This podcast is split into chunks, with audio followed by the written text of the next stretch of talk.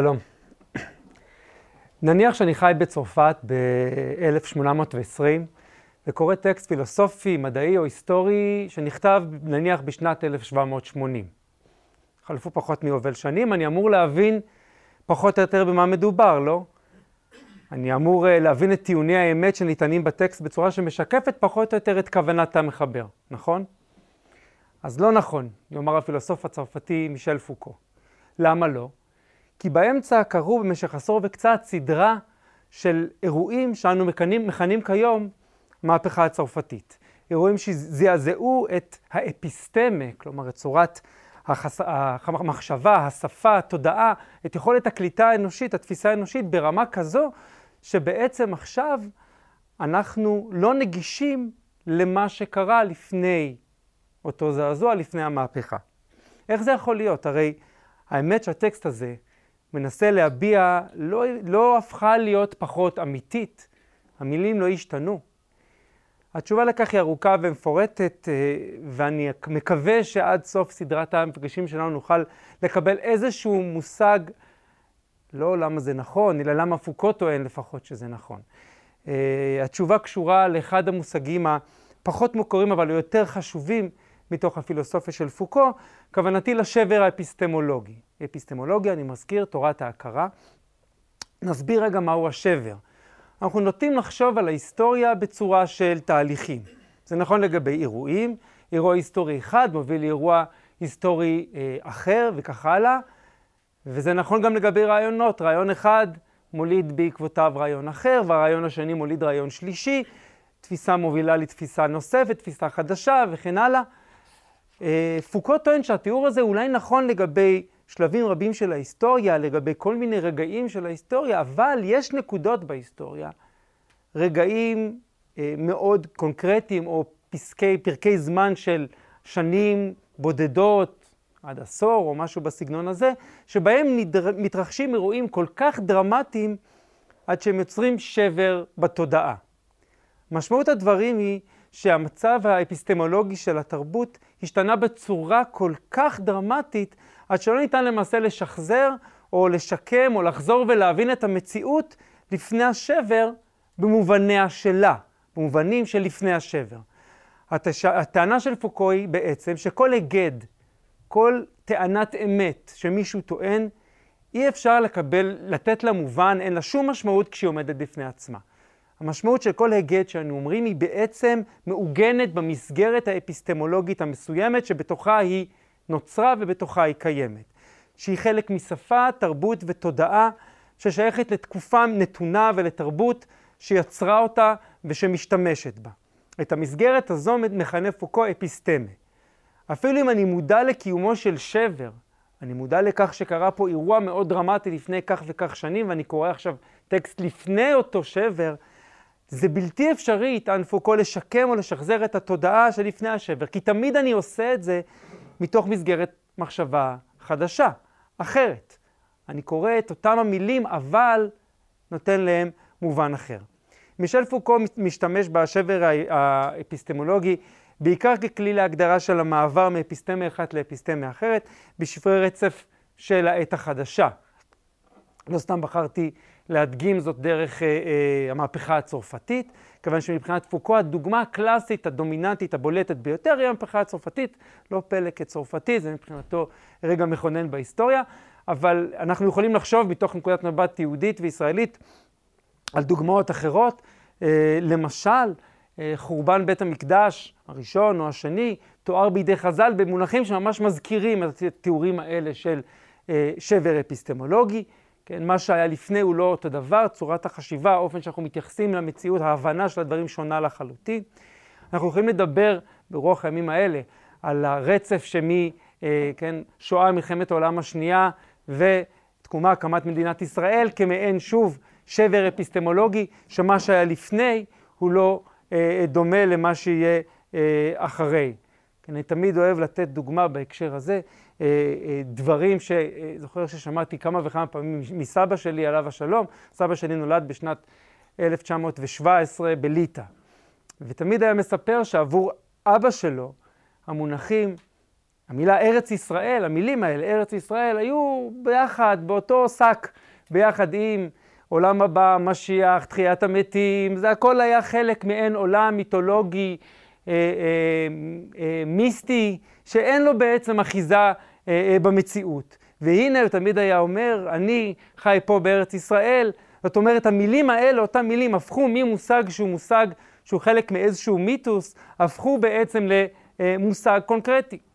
כלומר, זה אותן מילים, אבל הם מעבר לשבר אפיסטמולוגי מאוד משמעותי שעברה החברה שלנו, החברה היהודית, המילים האלה בעצם אין להם את אותה המשמעות. אפשר לתת עוד כמה דוגמאות אה, אה, מהסוג הזה.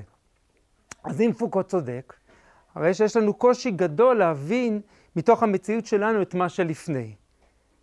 מכיוון ששוב, כל היגד אמת מעוגן באותה אפיסטמה שהיא חלק מהשפה והתרבות והתודעה ששייכת לתקופה, לתקופה ולתרבות המסוימת.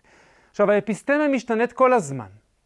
כלומר, כל רגע ורגע משתנה קצת האפיסטמה, אבל בדרך כלל כשהיא משתנה, היא משתנה בצורה של רצפים עוקבים, שינויים זעירים בתודעה, בהבנה של דברים, אה, תהליכים איטיים, הדרגתיים פחות או יותר, ואז קל לנו בעצם להבין מה שייך לאפיסטמה הקודמת, להבין דברים שקרו לפני כמה שנים, אפילו לפני כמה שנים טובות, אבל ברגע שמתרחש איזשהו משבר, איזשהו שינוי אה, אה, דרמטי בצורה קיצונית, יש בין שתי אפיסטמות שבר, ברגע הזה בעצם אפיסטמה אחת הופכת להיות לא נגישה עבור האפיסטמה השנייה.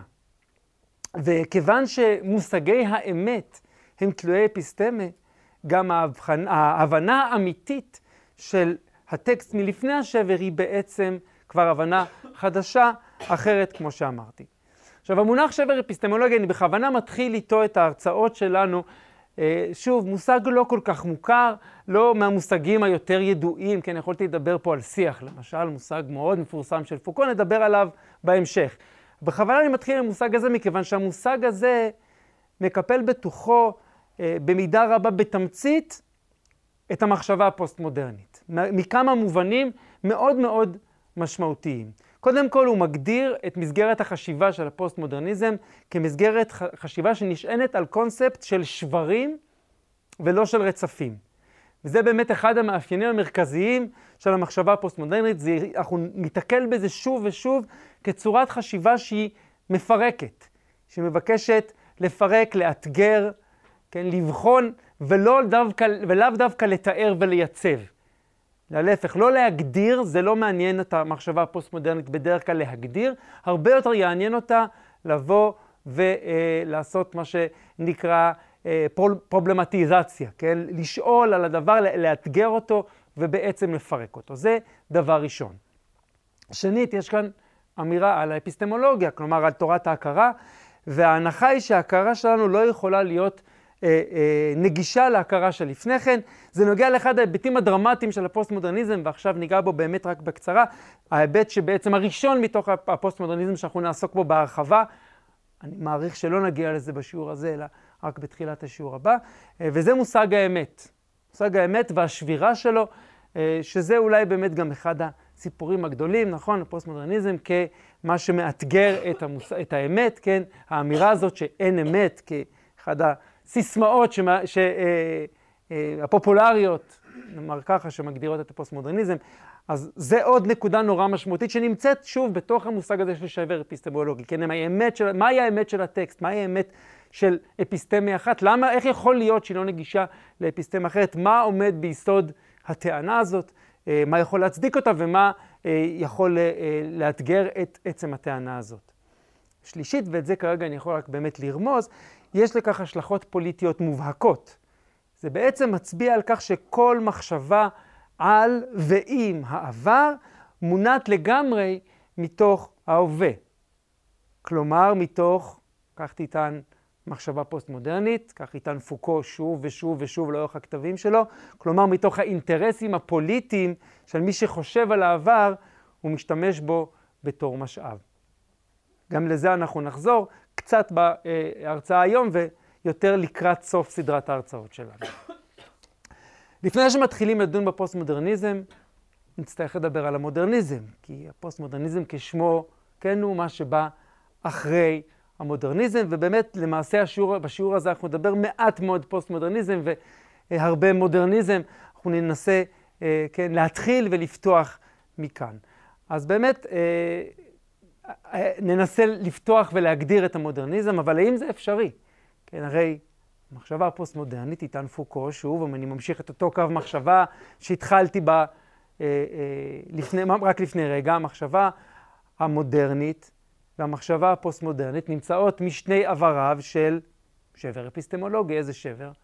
מלחמת העולם הראשונה, מלחמת העולם השנייה, כן, אותו רצף של כ-30 שנה, שמתחילת מלחמת העולם הראשונה ועד סופה של מלחמת העולם השנייה, הם בעצם שוב סוג של שבר אפיסטמולוגי שבעצם מייצר אה, תפיסה, כן, אפיסטמה, נקודת מבט חדשה לגמרי על כל דבר. ממילא, שוב, מנקודת המבט של צורת המחשבה של פוקו, שכמובן לא חייבים לקבל אותה. אה, אם הפוסט-מודרניזם הוא אה, מה שבא אחרי המודרניזם, אם אנחנו רוצים לדבר על הפוסט-מודרניזם, יש צורך להבין קודם כל מהו המודרניזם, אבל בשביל לעשות את זה, אנחנו צריכים לקפוץ מעבר לשבר אפיסטמולוגי. זה אומר, שוב, מבחינת הפרדיגמה של פוקו, אנחנו בעצם מנסים לעשות משהו בלתי אפשרי. אבל האמת היא שזה יותר מורכב, וזה יותר מורכב אפילו אם אנחנו קוראים את הכתבים של פוקו עצמו. הרי רוב הספרים של פוקו, למשל, הם ניסיון להתחקות אחרי שינויים באידיאולוגיות, בתפיסות וברעיונות לאורך ההיסטוריה. כן? כלומר, הוא בעצם מנסה אה, אה, להתמודד, לגעת ב, אה, שוב ושוב בכל מיני רעיונות שנמצאים מעבר ללא השבר אפיסטמולוגי אחד, אלא שניים, שלושה, כן, שברים ואפילו יותר לפעמים. ועדיין הוא טוען שהוא מבין איזשהו משהו. כלומר, בעצם, אפשר לומר שהשבר האפיסטמולוגי הוא בעצם סוג של תמרור אזהרה. תהיה מודע לכך שאתה עושה כאן איזושהי קפיצה משוגעת, שההבנה שלך היא בערבון מוגבל, והיא תוצר של אפיסטמיה אחרת. במילים אחרות, וזה אולי ההיבט ה... הכי יפה שיש בפוסט-מודרניזם בעיניי, זה המידה מסוימת של ענווה שיש בו בהשוואה למשל למסגרות חשיבה מודרניסטיות יותר.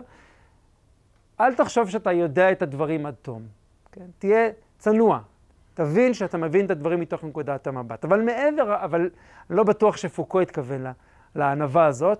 אה, במילים אחרות, מעבר לאמירה האפיסטמולוגית, לאמירה אודות התודעה, על עצם היכולת שלנו לדעת משהו באמת, יש כאן טענה אתית וטענה פוליטית. אני חוזר למה שכבר רמזתי קצת, כן? פוקו בעצם מבקש לפרק את היומרה לידיעת, את היומרה לידיעת אמת שמאפיינת את המדע המודרני, ובאופן ספציפי את הפוזיטיביזם ואת ההיסטוריציזם, שתי מסגרות החשיבה ששלטו במדעי הרוח וגם במידה מסוימת במדעי החברה במשך 100 אה, שנים, 200 שנה ואפילו יותר. אם בכל פעם שמישהו מסביר משהו על רגע בעבר, אה, שהוא מעבר לשבר האפיסטמולוגי, הוא בעצם משחזר משהו מתוך נקודת המבט שלו, הרי שהיא אמרה לתאר את הדברים כהווייתם היא בעצם מופרכת. מה שאתה בעצם עושה, תיאור העבר, הוא בעצם מעשה פוליטי ואתי שנעשה בהווה, מתוך אינטרסים של ההווה, מתוך מטרות פוליטיות של ההווה. כשפוקו למשל משחזר את ההיסטוריה של, אה, של האופן שבו נתפסו השיגעון או המחלה או הכליאה, העבריינות, המיניות, והוא עושה זאת במודע ובמוצר מעבר לפחות משני אה, שברים אפיסטמולוגיים גדולים, הוא עושה זאת שוב באופן מודע ומוצהר כמעשה פוליטי.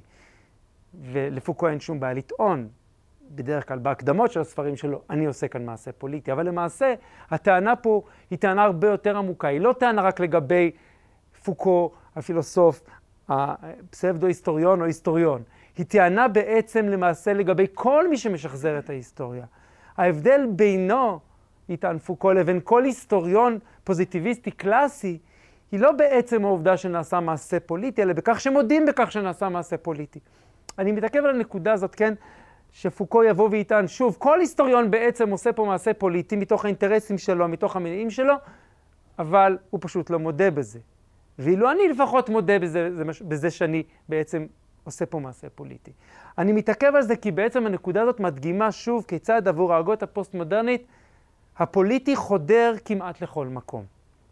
גם נושאים שנראים ממבט ראשון ככאלה שעוסקים בדעת טהורה, בסוגיות פנומנולוגיות או אפיסטמולוגיות או בהיסטוריה, בסך הכל מתארים היסטוריה, יקבלו מיד גוון אתי וגוון פוליטי, ולהיבט, שוב, הפוליטי הזה ולחשיבות שלו ולפרדוקסליות שלו בתוך המחשבה הפוסט-מודרנית, לאופן שהוא בעצם מפרק את עצמו. כן, אם משתמש בשפה פוסט-מודרנית כדי לבקר את הפוסט-מודרניזם, נחזור בהרחבה בהרצאות הבאות לקראת, שוב, לקראת סוף הסדרה. אז אני חוזר לשאלה שאנחנו בעצם נעסוק בה רוב ההרצאה שלנו היום. מהו פוסט-מודרניזם והיכן הוא צומח, וכדי להגיד את זה, מהו מודרניזם. ואני רוצה שוב להעיר הערה קטנה, עוד הקדמה, לפני שאנחנו אה, נתחיל לדבר על, על המודרניזם. קיים ויכוח בין ההוגים ובין ההיסטוריונים השונים בשאלה האם הפוסט-מודרניזם הוא תקופה חדשה, לגמרי או שאין בעצם הבדל גדול בין העידן שמכנה את עצמו עידן פוסט-מודרני לבין המודרנה. בעצם זה רק המשך, אולי קצת מוקצן, אולי עם היבטים מסוימים שהם אה, כן חדשים, אבל למעשה זה אה, עוד, אה, עוד שלב אה, לא מאוד שונה בתוך המודרניזם. נתחיל בכך שללא ספק היו הוגים מודרניים שניתן לכנות אותם מבשרי הפוסט-מודרניזם. הבולט ביותר מביניהם הוא ככל הנראה ניטשה, כן? למשל, ש, שיצר באמצע המאה ה-19 תקופה מודרניסטית לחלוטין, אולי השיא של העידן המודרני. כן, הדיון של ניטשה במושג האמת אה, התרים את התפיסה הפוסט-מודרנית, גם הרעיונות של ניטשה אודות הפרשנות, המקום של הפרשנות אה, בהבנת המציאות, הוא אה, רעיון שאחרי זה יחזור בתוך, בגלגולים שונים אצל הוגים פוסט-מודרניים. גם ויטגנשטיין, לודוויג ויטגנשטיין, אה, שהרעיונות שלו הם אה, בסיס לחלק ניכר מפילוסופיית השפה הפוסט-מודרנית שעליה נדבר באריכות, שוב, בהרצאות הבאות, פעל במחצית הראשונה של המאה ה-20 באקלים אינטלקטואלי מודרני לחלוטין, והיצירה שלו, או הפילוסופיה שלה, היא באמת, יש בה בהחלט רעיונות פוסט-מודרניים, למרות שהיא נטועה עמוק באקלים המודרניסטי, כולל המפנים שהוא עבר בעצמו, ממודרניסט גמור, פוזיטיביסט גמור, למשהו שהוא יותר דומה לצורת חשיבה פוסט-מודרנית. מי שמכיר, ויטגינשטיין המוקדם לעומת ויטגינשטיין המאוחר, ולא זה המקום להעריך, אולי נדבר על זה קצת בהמשך. האחרים דיברו על אה, מרטין היידיגר, כן, הפילוסוף הנאצי, אה, בעיקר על מושג הפרשנות אצלו, אה, וגם על הביקורת של המדעיות ושל האמת בפילוסופיה שלו. אה, שהם באמת מאוד מזכירים כבר צורות מחשבה יותר מאוחרות, אה, פוסט-מודרניות. אה, גם היידגר כתב בעיקר לפני מלחמת העולם השנייה, באקלים אינטלקטואלי מודרניסטי, ולכן באמת אפשר גם לדבר עליו בתור מבשר של המחשבה הפוסט-מודרנית. כלומר, בעצם יש רצף. אי אפשר לדבר אה, על כך שהפוסט-מודרניזם, המחשבה הפוסט-מודרנית היא חידוש גמור, משהו שלא היה קיים לפני כן, מין קפיצה מוחלטת בצורת החשיבה. ובאמת יש אצל ההוגים האלה אה, אה, ניצנים של פוסט-מודרניזם. אגב, יש הבדל בין, בין זה לבין למשל לת, לחפש או לאתר, וזה יש הרבה אה, אה, אה, מין, אה, איך נקרא לזה, סוג של משחק אה, כזה, לחפש ולאתר רעיונות פוסט-מודרניים אצל הוגים כמו קאנט, הגל, מרקס, אפלטון, סוקרטס, בסדר? הדברים האלה הם אה, כמובן, אפשר למצוא אצלם אלמנטים אה, שמזכירים רעיונות פוסט-מודרניים, למשל יש לא מעט מאמרים שמדברים על אה, הקשר בין המחשבה הפוסט-מודרנית למחשבה הפרה-סוקרטית, המחשבה שנמצאת לפני סוקרטס. ויש דמיון. זה כמו פחות או יותר לדבר על הקשר בין צורת החשיבה של המדרש לבין פוסט-מודרניזם. ויש דמיון, נכתב על זה המון. אבל גם אם יש קרבה רעיונית, כמובן אי אפשר לדבר על השפעה כלשהי או על קשר ישיר או על איזשהו רצף, מה שאין כאן כשאנחנו מדברים למשל על ניטשה או על היידגר או על אה, אה, ויטגנשטיין, שבאמת הקשר שלהם, ההיסטוריה, הרצף שלהם להגות הפוסט-מודרנית הוא ממש ישיר ורציף. אז הניסיונות לאתר אה, רעיונות פוסט-מודרניים פוסט אצל הפילוסופים הגדולים של העת החדשה, באמת הם חלק ממגמה למסמס את האיכות של הפוסט-מודרניזם, ויש מגמה כזאת אה, אה, בכלל בהיסטוריה האינטלקטואלית בשנים האחרונות. אה, בעיניי זה בעייתי. זה בעייתי כי בעצם מאפיינים של הפוסט-מודרניזם שאני אציג שוב, בעיקר החל מהשיעור הבא, הם בלי ספק ייחודיים, אה, ושונים מאלה של המודרניזם. הרוח, צורת החשיבה, הנקודות המוצא הן מאוד מאוד ייחודיות. מה כן?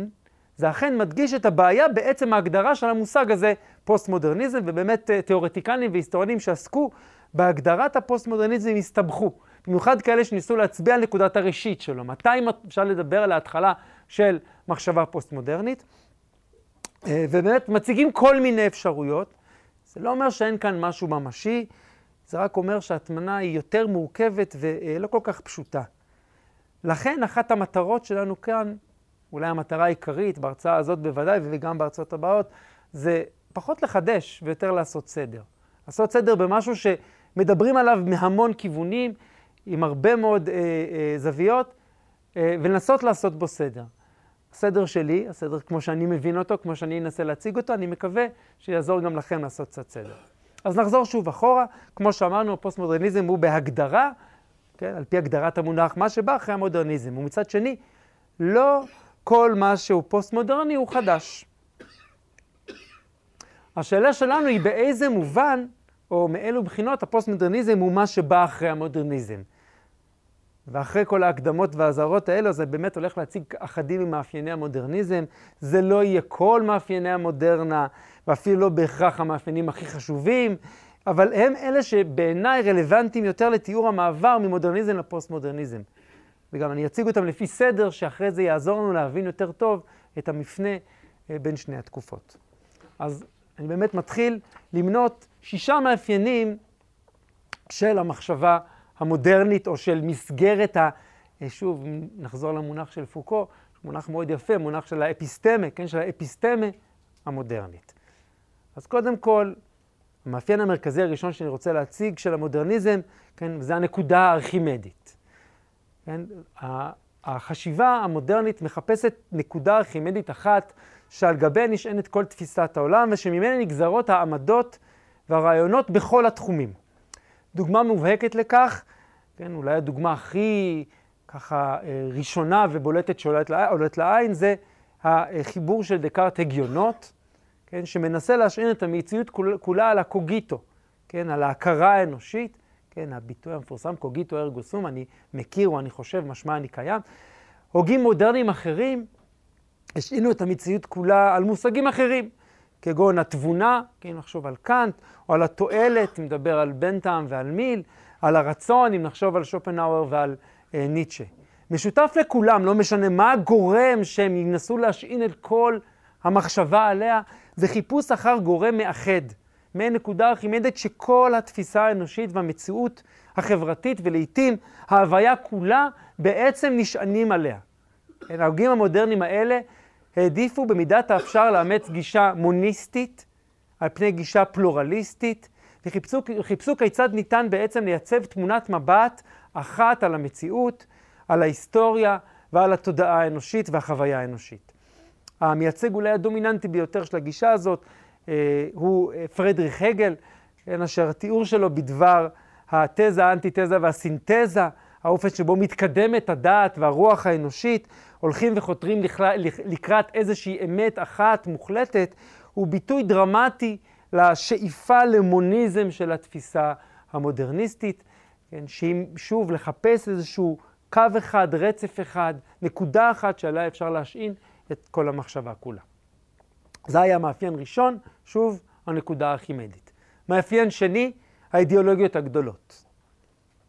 באמת, לצד זה ולעיתים כנגזרת של התפיסה הזאת, לא תמיד, אבל לפעמים ממש אפשר לראות איך נגזר מאותה אה, נקודת מוצא אחת התפיסה הזאת.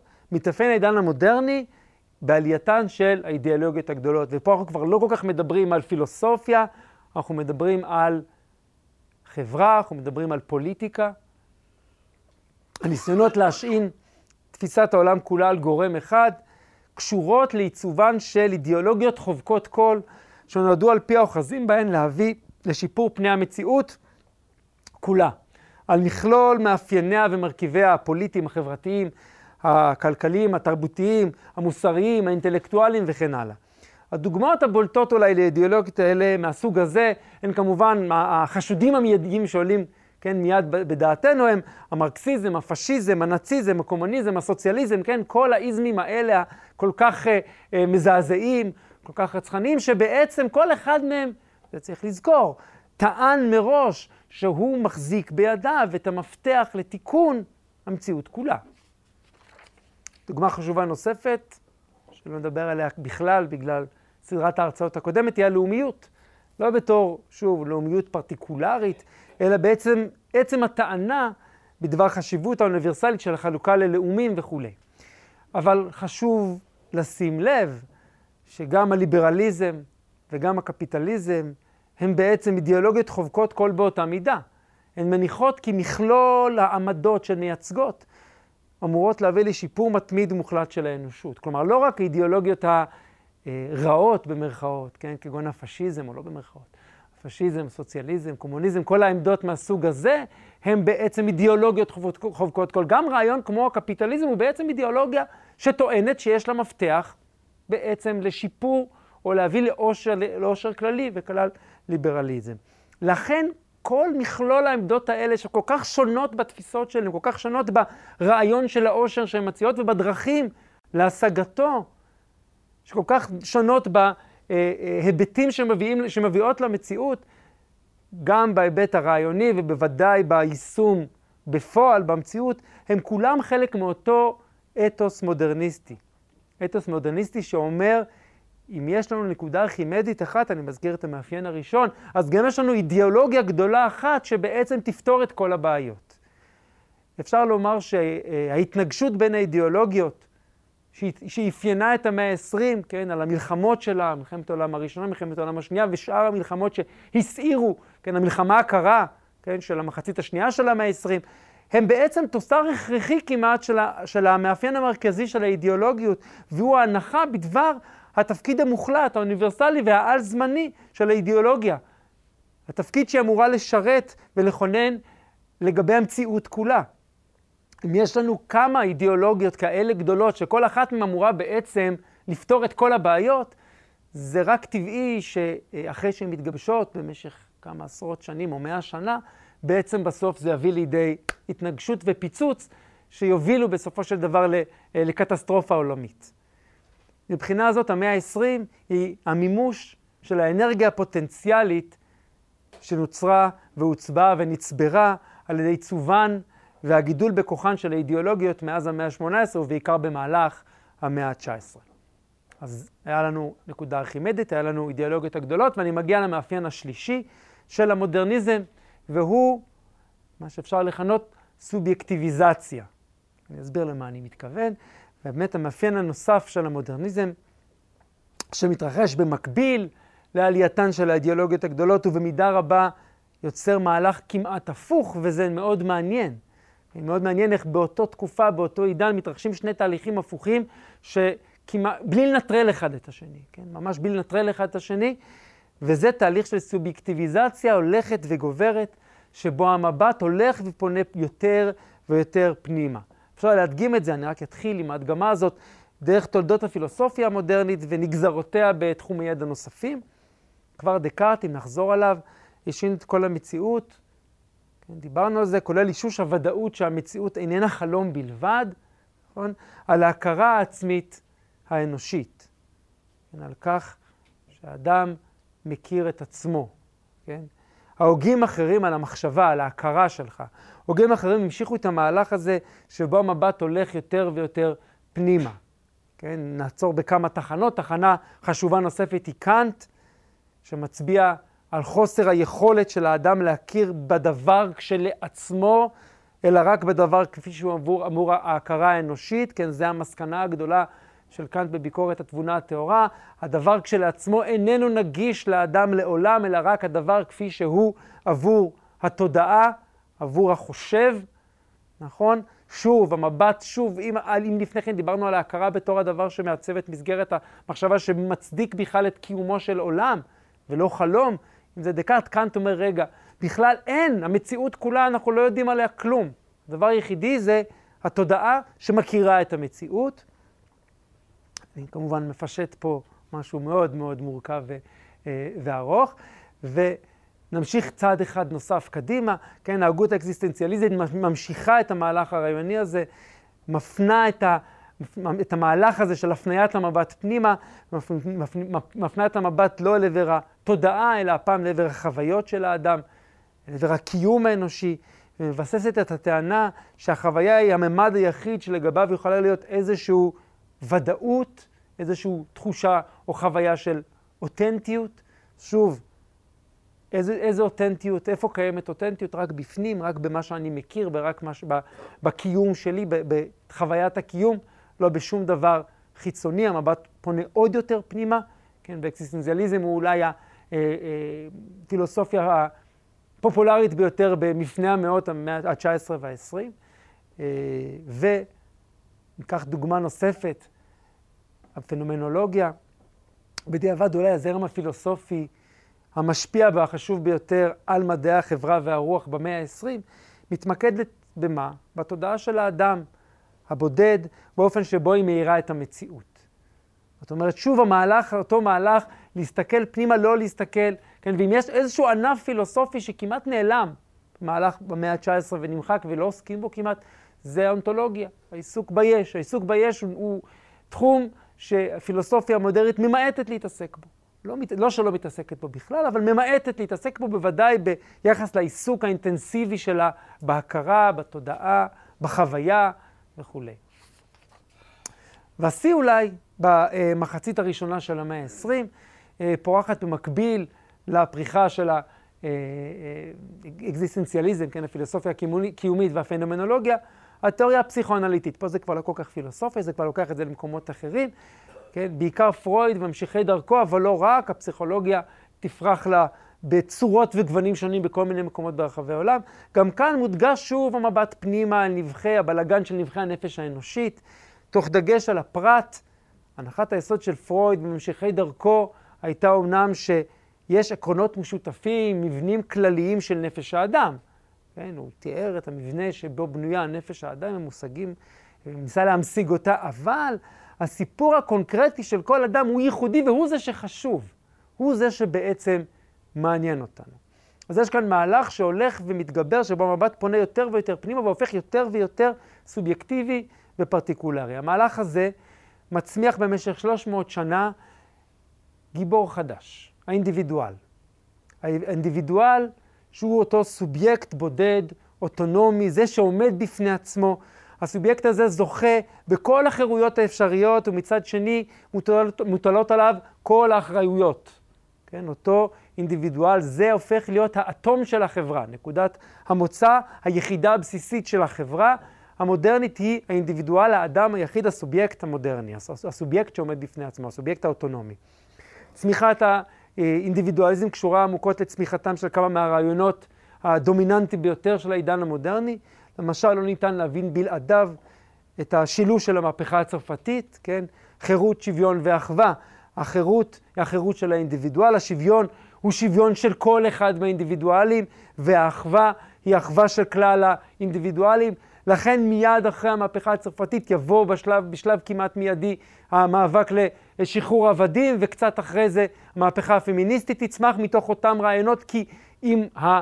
אינדיבידואל הוא אותו, הוא נקודת המוצא, הוא האטום של החברה, אז זה לא רק הגבר הלבן, זה גם גבר לא לבן וזה גם אישה לבנה או כל אישה שהיא. כן? זאת אומרת, זה, זה הנקודת המוצא הבסיסית, אותו אינדיבידואל. והוא קשור גם ל, אה, לליברליזם, שגם הוא מתפתח ונשען על האינדיבידואליזם. הרעיון הליברלי נשען עמוקות, גם בנוסח הבריטי והאמריקאי שלו, נשען עמוקות על, ה, על אותו אינדיבידואליזם. הוא קשור גם למבנה הכלכלי שמתפתח בעידן המודרני, כן, הקפיטליזם. שקפיטליזם מניח הרי שכל אדם הוא סובייקט שעומד בפני עצמו, אוטונומי בבחירותיו הכלכליות לטוב ולמוטב. ההצלחה, ההצלחה הכלכלית היא רק שלך וכך גם ההפסד. בלי אינדיבידואליזם קשה מאוד להבין רעיונות כמו למשל היד הנעלמה, כן, היד הנעלמה.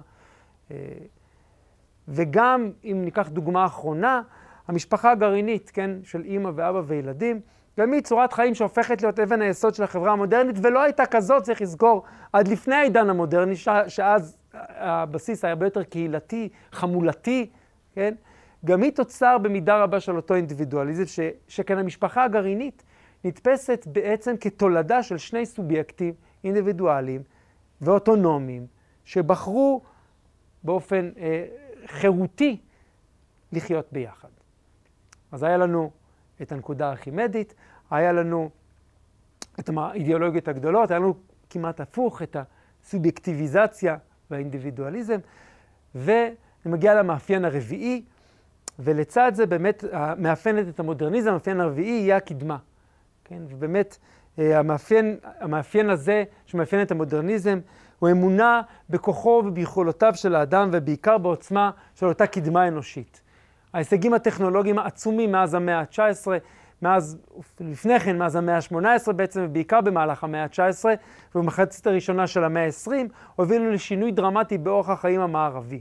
כן, ביניהם ניתן לבנות, למנות איור מסיבי, ייצור תעשייתי מהיר וזול, רווחה גבוהה יחסית, ביטחון תזונתי, שיפור חסר תקדים ברפואה, אפשרויות תחבורה מהירות ובטוחות באופן חסר תקדים, ויכולת תקשורת הולכת ומשתפרת מכל קצוות תבל.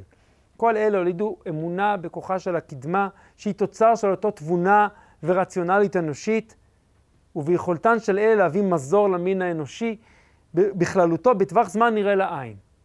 התחושה הייתה שהמדע והטכנולוגיה מתפתחים ומשתכללים בקצב גובר, בקצב גובר והולך, מולידה בעצם אמונה בכך שהאנושות צועדת בצעדי ענק לקראת עולם חדש, מופלא ומתוקן, הולך ומשתפר כל הזמן. תיאורים, בעיקר משלהי המאה ה-19, המפנה הזה מהספרה 19 לספרה 20 עשה משהו לאנשים, תיאורים באמת מאותה תקופה בעיתונות וכן הלאה, ממש מדברים על, על חוויית עולם כזאת, כן? שאנחנו נמצאים בעולם שנכון, הוא עוד לא מושלם, אבל עוד חמש דקות הוא יהיה כזה. זה החוויה, זה החוויה של העוצמה של הקדמה האנושית. אז זה המאפיין הרביעי. המאפיין החמישי, אותה אמונה בקדמה, קשורה למאפיין נוסף מרכזי של המודרניזם, שהוא לפי הוגים אחדים, למשל, פילוסוף היהודי בריטי אה, ישעיהו ברלין, המאפיין בה"א הידיעה, המאפיין של המודרניזם, והוא הרציונליות. כן, המודרנה חרתה על דגלה את האמת את, המר... את, ה... את האמת הרציונלית, באמת ממירה את האמונה באל, באמונה באל חדש, אל התבונה האנושית. כן, בעידן הנאורות של המאה ה-19, שהיוותה אולי נקודת שיא מסוימת בביטויה אה, של התפיסה המודרנית הזאת, הושרשה התפיסה לפיה יש רק אמת אחת, אוניברסלית, נצחית וכלל אנושית. האמת הזאת היא ברת השגה, אמנם לא באופן מוחלט ומיידי, אבל בלי ספק ובאופן מקורב ובתום תהליך, תלוי את מי שואלים, האם נגיע לשם או שאנחנו רק נהיה בתהליך לשם, אבל אנחנו ללא ספק נתקרב לשם. וכדי להשיג אותה, יש להתגבר על התפיסות הפרטיקולריות שלנו, המוקדמות, על הדעות הקדומות שלנו, על הנחות היסוד שלנו הבלתי מבוססות. התבונה, כלומר המחשבה הרציונלית, נתפסה בתור הכלי העיקרי, לפעמים היחיד, להבנת המציאות ולניהול שלה. כן, וחשוב גם לדבר על הניהול שלה, לא רק על איך אנחנו מבינים את המציאות, אלא אל, איזה כלים אנחנו משתמשים בהם כדי לנהל את החברה, את הכלכלה, את הפוליטיקה. וכל האמצעים האחרים להבנת המציאות, הדמיון, הרגש ובעיקר המסורת והדת, נתפסו ככאלה שיש להתגבר עליהם בכדי לאפשר לתמונה הרציונלית להופיע בטהרתה. ההגות בעידן ההשכלה והנאורות חיפשה את אותה תבונה מאחדת, שמזהה את משהו על-זמני ועל-מקומי. זה מחזיר אותנו כמובן לנקודה הארכימדית שאיתה פתחנו. התבונה נתפסה כבעלת יכולת לתקן את היחיד ואת החברה כולה מבחינה חומרית, רעיונית, אתית ופוליטית, ולקדם את האנושות באופן חסר תקדים בכל תחומי החיים. המהפכה המדעית, מהפכה התעשייתית, עידן התגליות, עידן ההמצאות, כל הדברים החדשים האלה שצומחים, שמתגלים, כן, הרכבות, ספינות הקיטור, הטלגרף, הטלפון, כן, כל הרפואה, כן, החיסונים, אחרי זה האנטיביוטיקה, כל הדברים האלה בעצם הופכים עבור האדם המודרני להוכחה לכוחה האלוקי ממש של הרציונליות האנושית החדשה, שהופכת לכמעט, אולי לא כמעט, לסוג של דת. אז היה לנו את הנקודה הארכימדית, היה לנו את האידיאולוגיות הגדולות, היה לנו את הסובייקטיביזציה, כן, הפניית המבט פנימה, היה לנו את ה... אה, אה, שכחתי לרגע, את, את, את הקדמה, היה לנו את, התבו, את, ה, את אותה אה, תבונה מאחדת, כן, את הרציונליות, ואנחנו מגיעים למאפיין השישי, והוא סולם ערכים מוסרי אחד, והוא כמובן מתחבר לכל מה שדיברנו לפני כן. כן, הניסיון לה, להשאיל את המציאות כולה על קנה מידה אחת, שהוא רציונלי, אוניברסלי, על-זמני, אה, שמאפיין כל כך את המודרנה, לא נשאר בתחום של המדע וגם לא רק בתחום של אה, הדעת הטהורה, אלא אה, מוביל גם לטענה בדבר קיומו של סולם ערכים מוסרי אחד, שהוא תקף בכל התרבויות, בכל הזמנים, והוא בר השגה. כן, זה גם חשוב, זה מתקשר לאותו אמונה בקדמה, כן? אם אפשר להגיע מכאן לצד השני של העולם במטוס בתוך כמה שעות, אז אפשר, זה נראה אפילו קצת יותר פשוט, להגיע למערכת מוסרית נכונה, מושלמת, מדויקת, אוניברסלית, שהיא תמיד תהיה אה, אה, אה, יציבה ותמיד תהיה תקפה. כן? ושוב, זה משהו שהוא לא בהכרח היה נכון למסגרות מחשבה מוקדמות יותר. זה משהו שהוא מאוד מאפיין בעוצמה שלו, בעוצמה להגיע אותו, בעוצמה לנסות להגיע אליו את מסגרת המחשבה הפוסט-מודרנית, כן? ההוגים המודרניים האמינו שבכוחה של התבונה לעצב הכרעות מוסריות נכונות וראויות שמתאימות לכל זמן ולכל מקום. עכשיו, זה יכול להיות אה, הכרעה מוסרית לוגית מזן הצו הקטגורי של קאנט, כן? מבית מדרשו של קאנט וממשיכי דרכו, או יכול להיות שיטת מוסר תועלתנית מבית מדרשם של בנטם ומיל, וכן, התועלתניים הבריטים, זה לא כל כך משנה, כן? לא משנה מה הכלי שתשתמש בו לקביעה של סולם ערכים מוחלט, שכל אדם מוסרי אמור לפעול לאורו בכל סיטואציה נתונה ולהכריע את אותה הכרעה. חשוב להדגיש את זה. אולי קשה לנו בכלל לחשוב שאנשים פעם חשבו ככה, אבל כן, זה צורת החשבה, החשיבה האתית המודרניסטית בצורתה המובהקת, כן, שכל אדם בסיטואציה מסוימת, כך בוודאי חשב קאנט, כך חשב גם בנטם, יש וניתן לקבוע כללים שבעזרתם אפשר להגדיר שכל אדם בסיטואציה מוסרית, בדילמה נתונה, יכריע לאורם. אז בין אם זה יהיה, שוב, הצו הקטגורי או, או, או, או התועלתנות, או כל שיטה אה, אה, מוסרית, אתית אחרת שנבחר, עדיין, כך או כך, כל אדם מוסרי אפשר לתת לו מפתח להכריע, וזה יהיה נכון, זה לא יהיה תלוי תרבות, זה לא יהיה תלוי חברה, זה לא יהיה תלוי זמן, זה יהיה מוחלט תמיד. לדבר הזה יש, והיו השלכות רבות. אה, למשל, ניתן כמה דוגמאות, זה לא נשאר שוב כתיאוריות באוויר. למשל, ניסיונות לכפות, בין אם אה, בכוח, בין אם בחינוך או בדרכי שלום, אה, את הסולם, סולם הערכים הזה, המערבי, על כלל תרבויות העולם באמצעות הקולוניאליזם האירופאי, כן? או הניסיונות לכונן תיאוריה אה, של צדק, כן, כמו אה, הניסיון של קאנט בהנחות יסוד למטאפיזיקה של המידות, או הניסיון של רולס בשלבים המוקדמים של התיאוריה שלו בתיאוריה של צדק בשנות ה-70, זה דוגמאות לאופן שבו מסגרת מחשבה כזו, שאומרת המוסר הוא אחד, מנסה לעצב כללים ועקרונות וליישם אותם בשטח, כן, במערכת המשפט, או בכלל אה, בצורת אה, חשיבה בתרבות שאנחנו נכנסים אליה, ואם אנחנו נכנסים אליה, זה, זה שהיא עכשיו שונה, זה שזה הודו או, או אפריקה, זה לא צריך להפריע. אותם עקרונות אתיים אמורים להיות תקפים ולחול בכל מקום. שוב, את, את האופן שבו, אה, כן, האדם האירופי, האדם המערבי מתייחס לתרבויות אחרות, קשה מאוד להבין בלי היומרה הזאת אה, לסולם ערכים מוסרי אחד.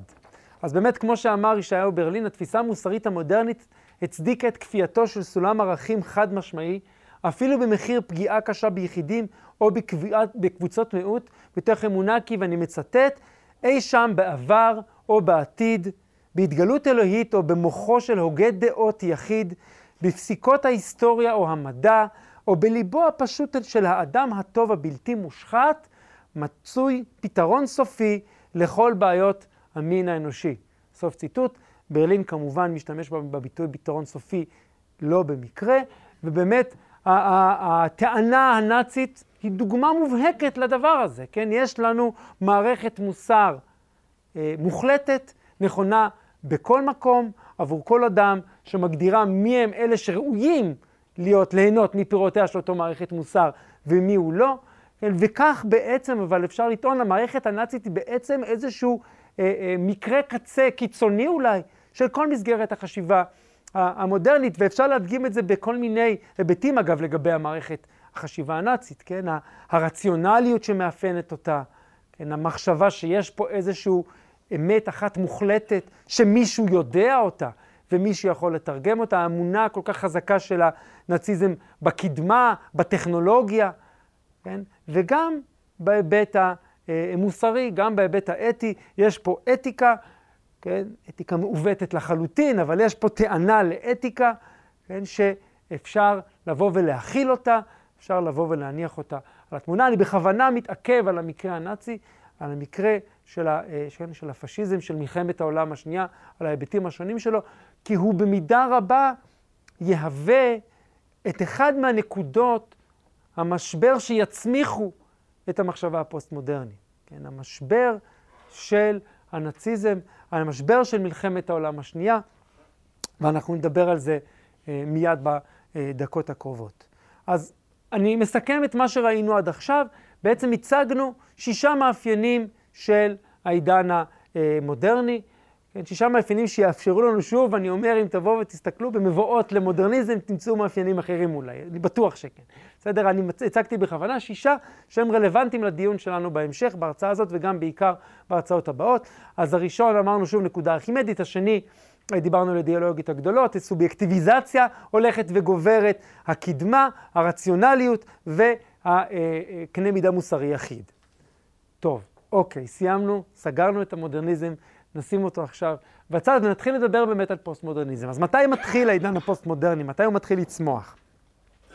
דיברנו על זה שקשה להגדיר, שמתווכחים, ו- ושזה לא פשוט, ובאמת, כמו שכתב אה, אה, בצדק הפילוסוף הצרפתי ז'אן פרנסואה ליוטאר, אה, שהוא נוטים וטועים לחשוב לפעמים שהוא זה שהמציא את המונח פוסט-מודרניזם. אז הוא לא המציא את המונח פוסט-מודרניזם, הוא בעצמו, בחיבור שלו, המצב הפוסט-מודרני, שהוא נחשב לחיבור הראשון שמזכיר את המושג פוסט-מודרניזם, מדבר על כך שהיסטוריונים אמריקאים מדברים על תקופה פוסט-מודרנית, אז כנראה שהוא לא המציא את זה, כי הוא מצטט כבר אחרים.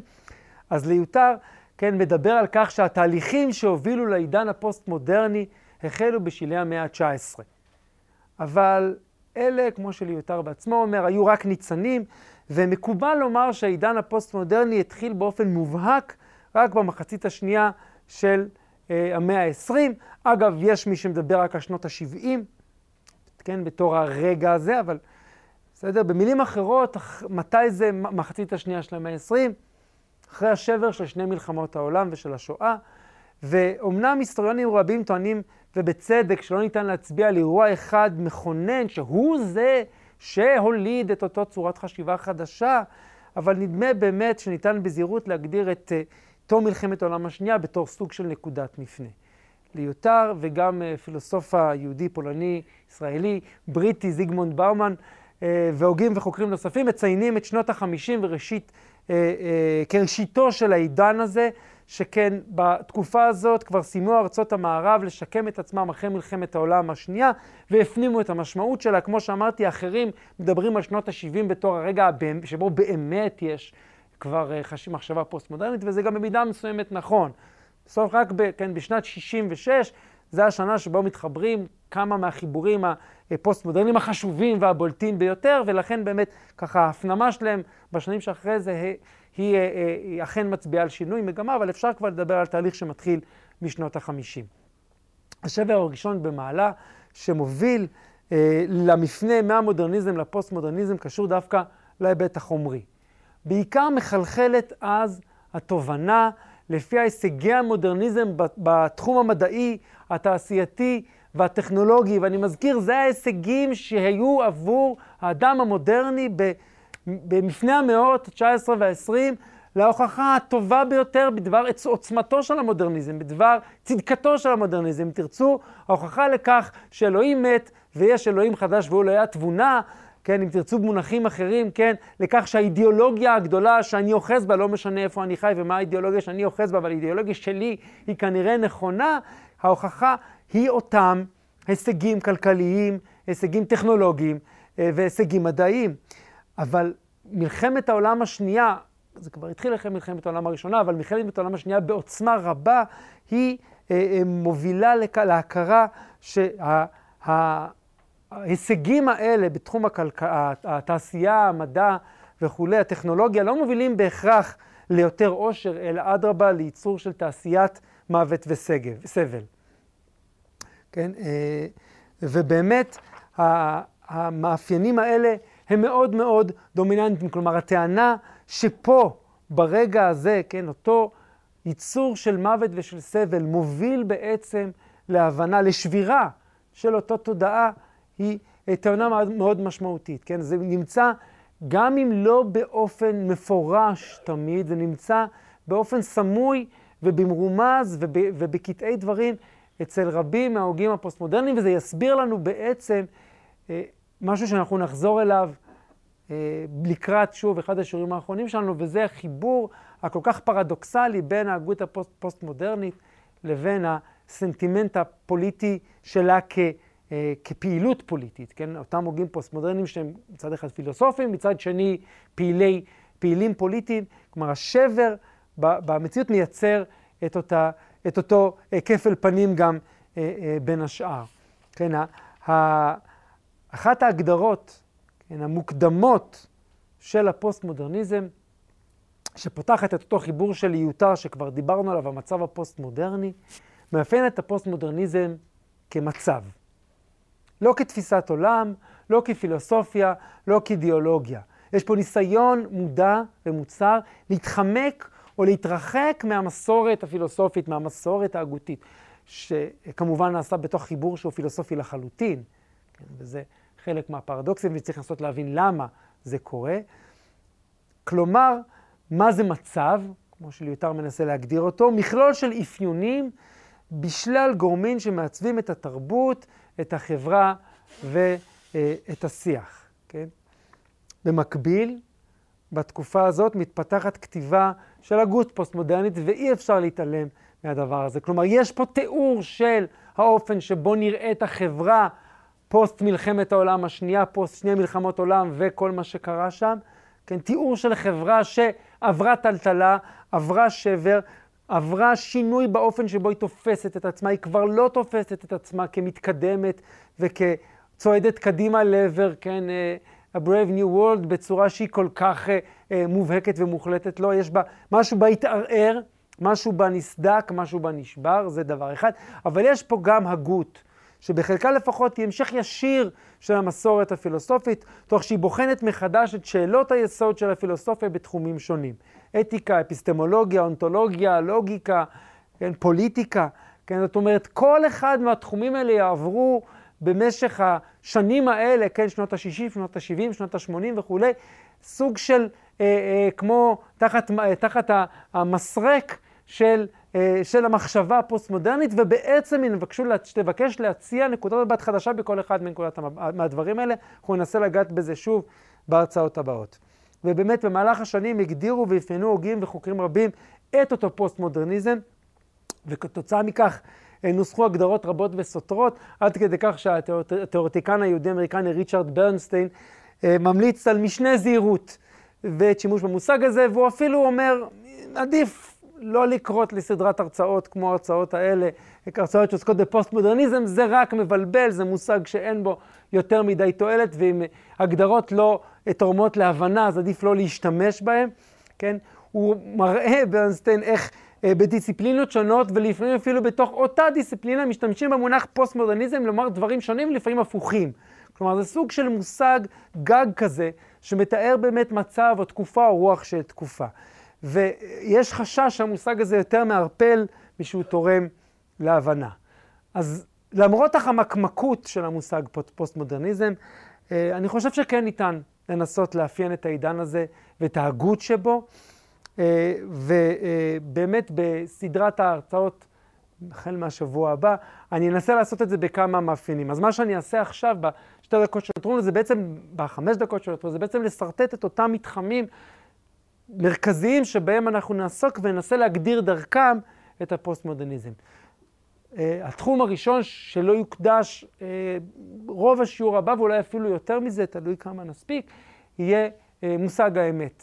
כן, מושג האמת, הפרובלמטיקה שלו בהגות הפוסט-מודרנית, הטענות השונות, כן, שלגבי מושג האמת, הערעור עליו, הכל כך דומיננטי, שהוא אולי נקודת המוצא, אה, אה, כן, של חוסר האמון של, ש, שעומד ביסוד המחשבה הפוסט-מודרנית. זה יהיה ההיבט הראשון. ההיבט השני הוא המקום המרכזי של השפה. וזה משהו שהוא סוג של חידה שנצטרך לפתור. מה פתאום, זה בכלל המאה ה-20 כולה, אבל במיוחד בהגות הפוסט-מודרנית, הם מתעסקים בלי הפסקה בשפה. כן, מה זה, מה פשר ה... ה לפעמים זה נראה כמו היקסמות, לפעמים זה נראה כמו סוג של כישוף, כן, אה, שהשפה מטילה על ההוגים הפוסט-מודרניים. האם יש פה איזו טענה, כן, מה הטענה שעומדת פה, ולמה כל כך חשוב להם העיסוק הדומיננטי בשפה? בזה נעסוק, לזה נקדיש לפחות שיעור אחד, שיעור אולי שכנראה זה יהיה שיעור וחצי, כן? ועם ניסיון גם להבין ולאפיין זרמים שונים בתוך ההגות הפוסט-מודרנית, כן, נבחין בין העיסוק בשפה בגרמניה, עיסוק בשפה באנגליה ועיסוק בשפה בצרפת, שלושתם, שוב, שלושה זרמים בתוך מחשבת השפה המודר... הפוסט-מודרנית, כן, במחצית השנייה של המאה ה-20. והתחום השלישי, שהוא ככה, הייתי אומר, החם ביותר, הוא התחום הפוליטי. כן, ננסה גם להבין איך המחשבה הפוסט-מודרנית עוסקת בלי הפסקה בפוליטיקה, גם כמחשבה וגם כ, אה, כעשייה. כן?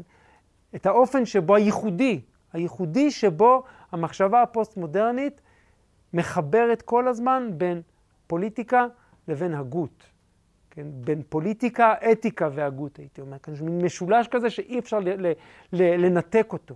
כן? פילוסופיה, פוליטיקה ואתיקה, שלושה חיבורים שעובדים ביחד כל הזמן בצורה הרבה יותר חזקה מכל מערכת מחשבתית קודמת, וזה נכון, כל הפילוסופים הגדולים עסקו כולם גם בפוליטיקה וגם באפיסטמולוגיקה, ו- ואפשר לחבר בין המחשבה הפוליטית שלהם למחשבה שלהם בתחומים אחרים, אבל בשום מקום זה לא נטען באותה עוצמה כמו שזה נטען במחשבה הפוסט-מודרנית. אז אני אה, מסכם, כן, יש לנו שלושה תחומים שבהם נעסוק בשיעורים הבאים, כן, זה יהיה האמת, השפה והפוליטיקה. אה, עד כאן, בשיעור הבא אנחנו נתחיל כמובן עם האמת. עד כאן אה, להיום, מכאן אנחנו נעבור לשלב של אה, דיון.